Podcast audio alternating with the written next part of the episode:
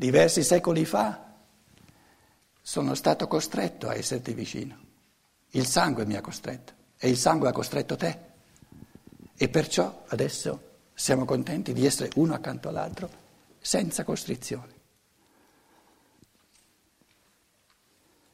E se c'è stata tutta una vita nell'inesorabilità del sangue, perché c'era un'affinità di sangue, ci sono le forze, in linea generale, eh, lasciando da parte le eccezioni, come regola ci sono le forze per tutta una vita dell'affinità elettiva. Quindi una delle leggi fondamentali, diciamo, dell'evoluzione dell'essere umano che scienza, una scienza dello spirituale eh, ci espone in un modo scientifico oggettivo, è che c'è un'alternanza, un'alternanza tra affinità di sangue, come si chiama in italiano l'affinità di sangue? Affinità di sangue. Consanguineità, affinità di sangue, consanguineità e affinità elettiva.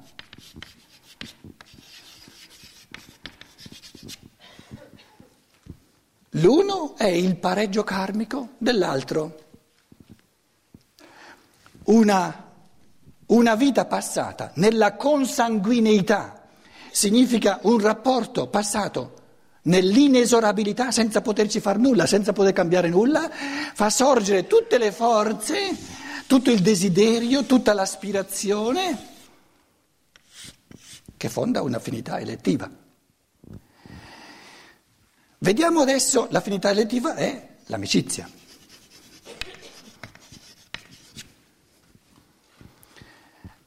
Facciamo l'esercizio opposto. Eh, santa pace, come fa l'amicizia? che è fondata sulla libertà, a essere il presupposto di ripiombare nella consanguineità. Non è un passo indietro.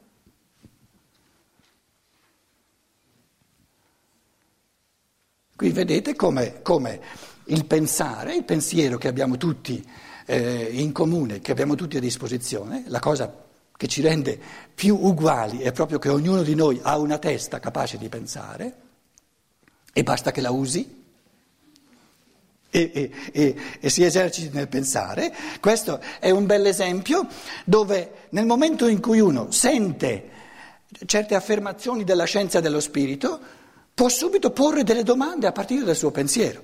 Perché lui mi dice, questo Steiner mi dice, noi siamo amici, A e B sono amici in questa vita e si dicono, oh, attento eh, che fra un paio di secoli ti riacchiappo come madre o come padre o come figlio o come... Quindi godiamocela sta amicizia, eh, perché non sarà eterna. Prossima volta ci ributtiamo nel sangue. E allora la domanda è, è scientifica questa cosa? Mi convince? Qual è l'intento del pensiero che tutti abbiamo a disposizione? Di almeno, almeno, sforzarsi di rendermi plausibile questa affermazione. Perché se l'affermazione non mi diventa neanche minimamente plausibile, io devo dire allo scienziato spirituale, vabbè, insomma, non mi, non mi convinci più di tanto.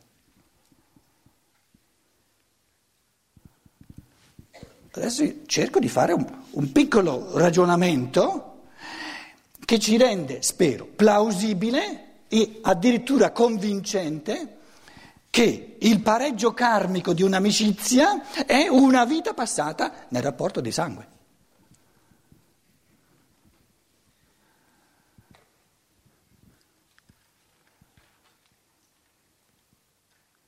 Semplice la cosa, molto semplice. Cosa sono, cosa sono due amici?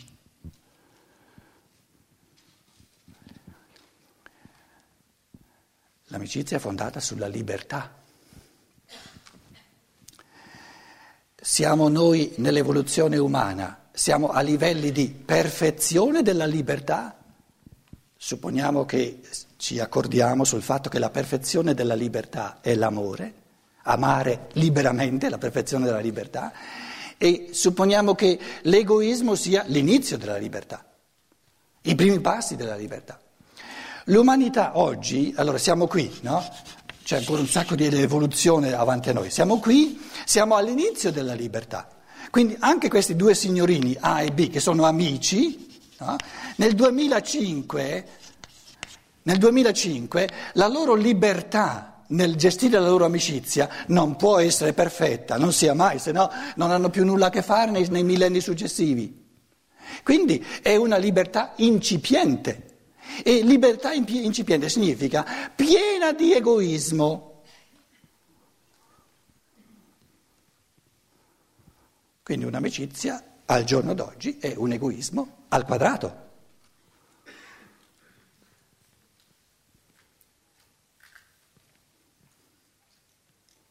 Una roba brutta? No, va benissimo, eh, per quanto si sforzino.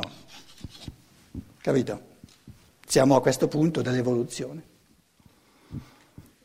L'egoismo è mica una cosa brutta. Soltanto i, morali, i moraleggianti hanno, hanno, hanno, presentato l'egoismo, l'amore di sé come una cosa, una cosa puramente negativa. La libertà comincia con l'egoismo. La prima fase della libertà è l'egoismo, è l'amore di sé, non ci sono santi, non si scappa. Soltanto quando uno se, dire, si è subito tutta la, tutta la, negatività dell'egoismo, trova le forze, si convince trova le forze di superare un pochino l'egoismo e di diventare sempre più pieno di amore. In altre parole, L'umanità si trova ora a un punto dell'evoluzione dove l'amicizia, l'amicizia deve essere anche piena di arrabbiature. Ed era quello che si diceva oggi, per tutti i problemi di cui si parlava questa mattina, erano proprio questo, che due persone che vivono più vicine e che in fondo sono, vogliono essere amici, vogliono, sinceramente vogliono essere amici, vogliono fare tutto il possibile A per B, B per A, però le forze reali di donazione di sé per l'altro sono all'inizio.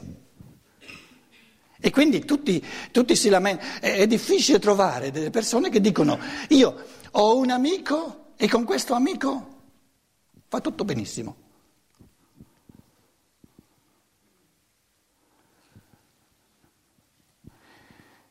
Certo che c'è qualcuno che dice così, ma quando si dice così la cosa diventa subito sospetta. Perché se va tutto benissimo vuol dire che i due sono troppo comodi nel loro rapporto l'uno con l'altro. Vuol dire che non affrontano sufficientemente la misura enorme, necessaria di egoismo che c'è sia in A sia in B.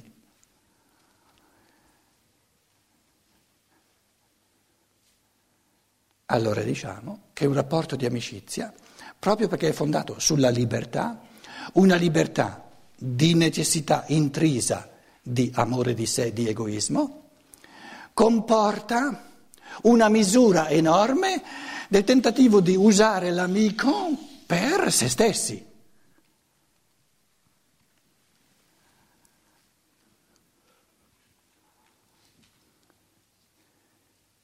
In ogni amicizia c'è una misura infinita di arbitrarietà, di libertà che però non è una libertà dell'amore, ma è una libertà arbitraria, dove si fa quello che si vuole, quello, quello che mi pare e piace, perché tanto lui che è il mio amico, eh, come dire, sta zitto oppure sopporta, sopporta, ecco, sopporta.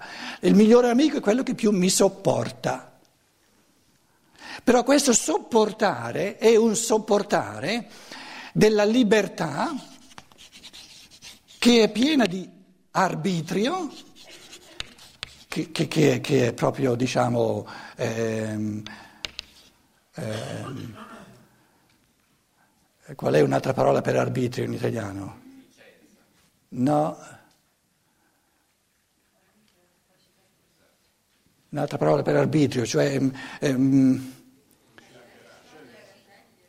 sì, ma scegliere in senso negativo, in senso arbitrario. Com'è? Casuale, casuale.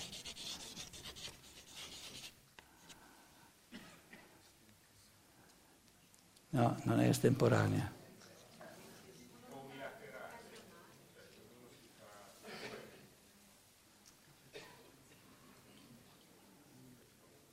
Un'altra parola per arbitrio, ci sono una o due parole in italiano, arbitrio.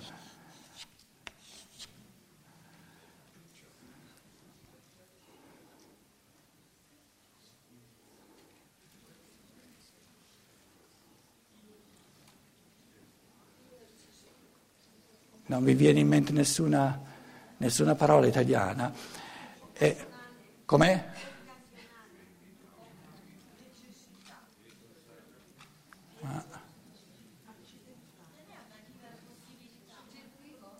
Soggettivo, certo, soggettivo, puramente soggettivo. Com'è? Sì, egocentrica, però arbitrio, ar- arbitrariamente, agire arbitrariamente, come mi pare piace. Capito? Come mi pare piace, arbitrariamente. Una libertà che agisce arbitrariamente, non a ragion veduta. Com'è? Sì, di convenienza, però il, il, il connotato di arbitrariamente.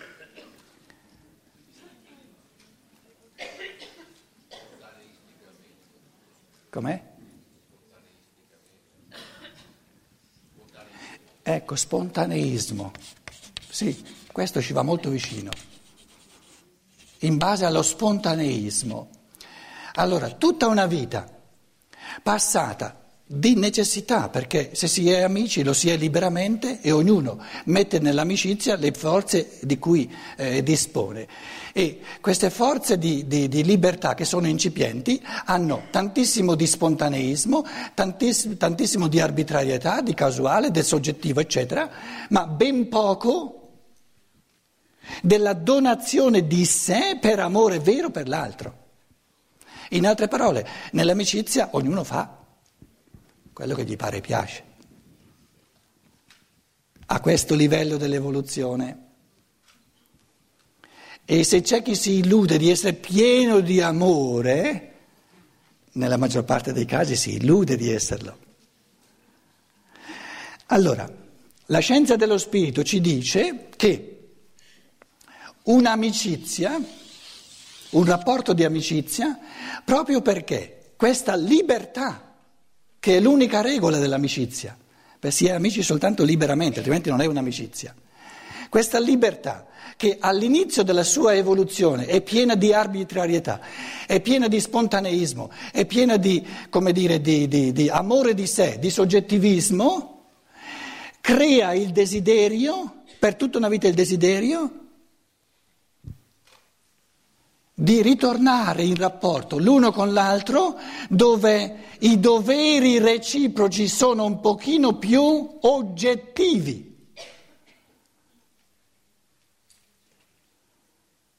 Nell'amicizia non ci sono doveri reciproci oggettivi, se no non è un'amicizia. E poi quando non, non gli vado più bene, quello scappa via. Quindi si è liberi di instaurare l'amicizia, si è liberi di... Questa, questo tipo di rapporto, dove c'è un minimo di vincolanza oggettiva dell'amore, dove c'è forse un massimo di arbitrarietà, dove uno dice ma come, mi hai trattato ingiustamente e l'altro dice però sono libero, eh, sono tuo amico liberamente, io non, non ho nessun dovere nei, suoi, nei tuoi confronti. Nell'amicizia non ci sono doveri. Fa sorgere il desiderio di un rapporto dove ci sono dei doveri ben precisi. E allora si ritorna alla natura, a un rapporto di sangue, perché un rapporto di sangue instaura dei doveri ben precisi perché sono riferiti al dato di natura, al dato del sangue, che per tutta una vita non si può cambiare.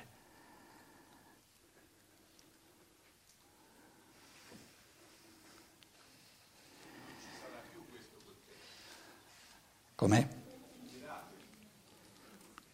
Se finirà.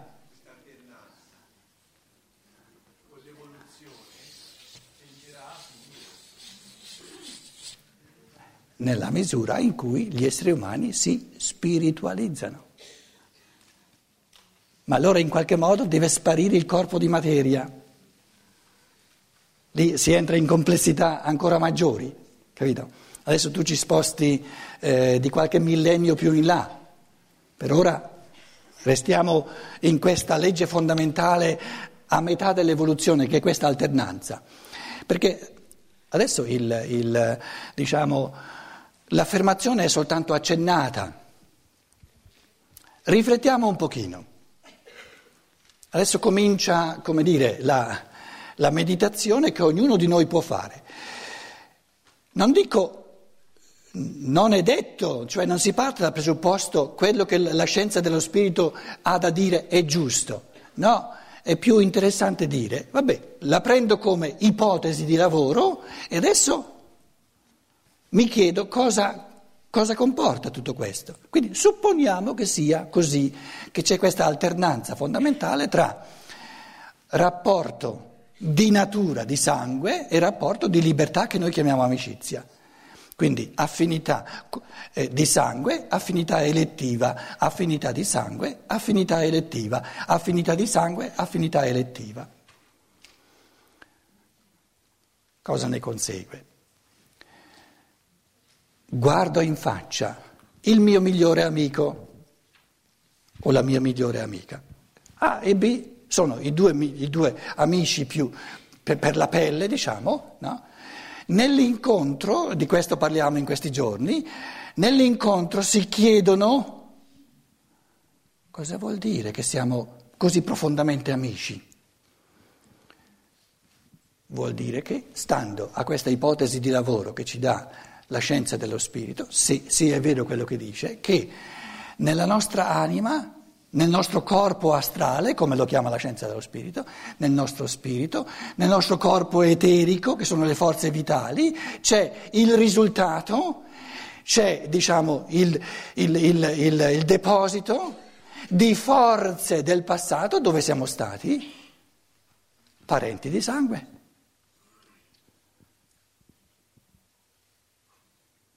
E prima ancora siamo stati amici e prima ancora di nuovo parenti di sangue. In altre parole, se noi siamo due amici e la nostra amicizia è così stretta, la profondità di questa amicizia che noi viviamo a livello di coscienza la sentiamo.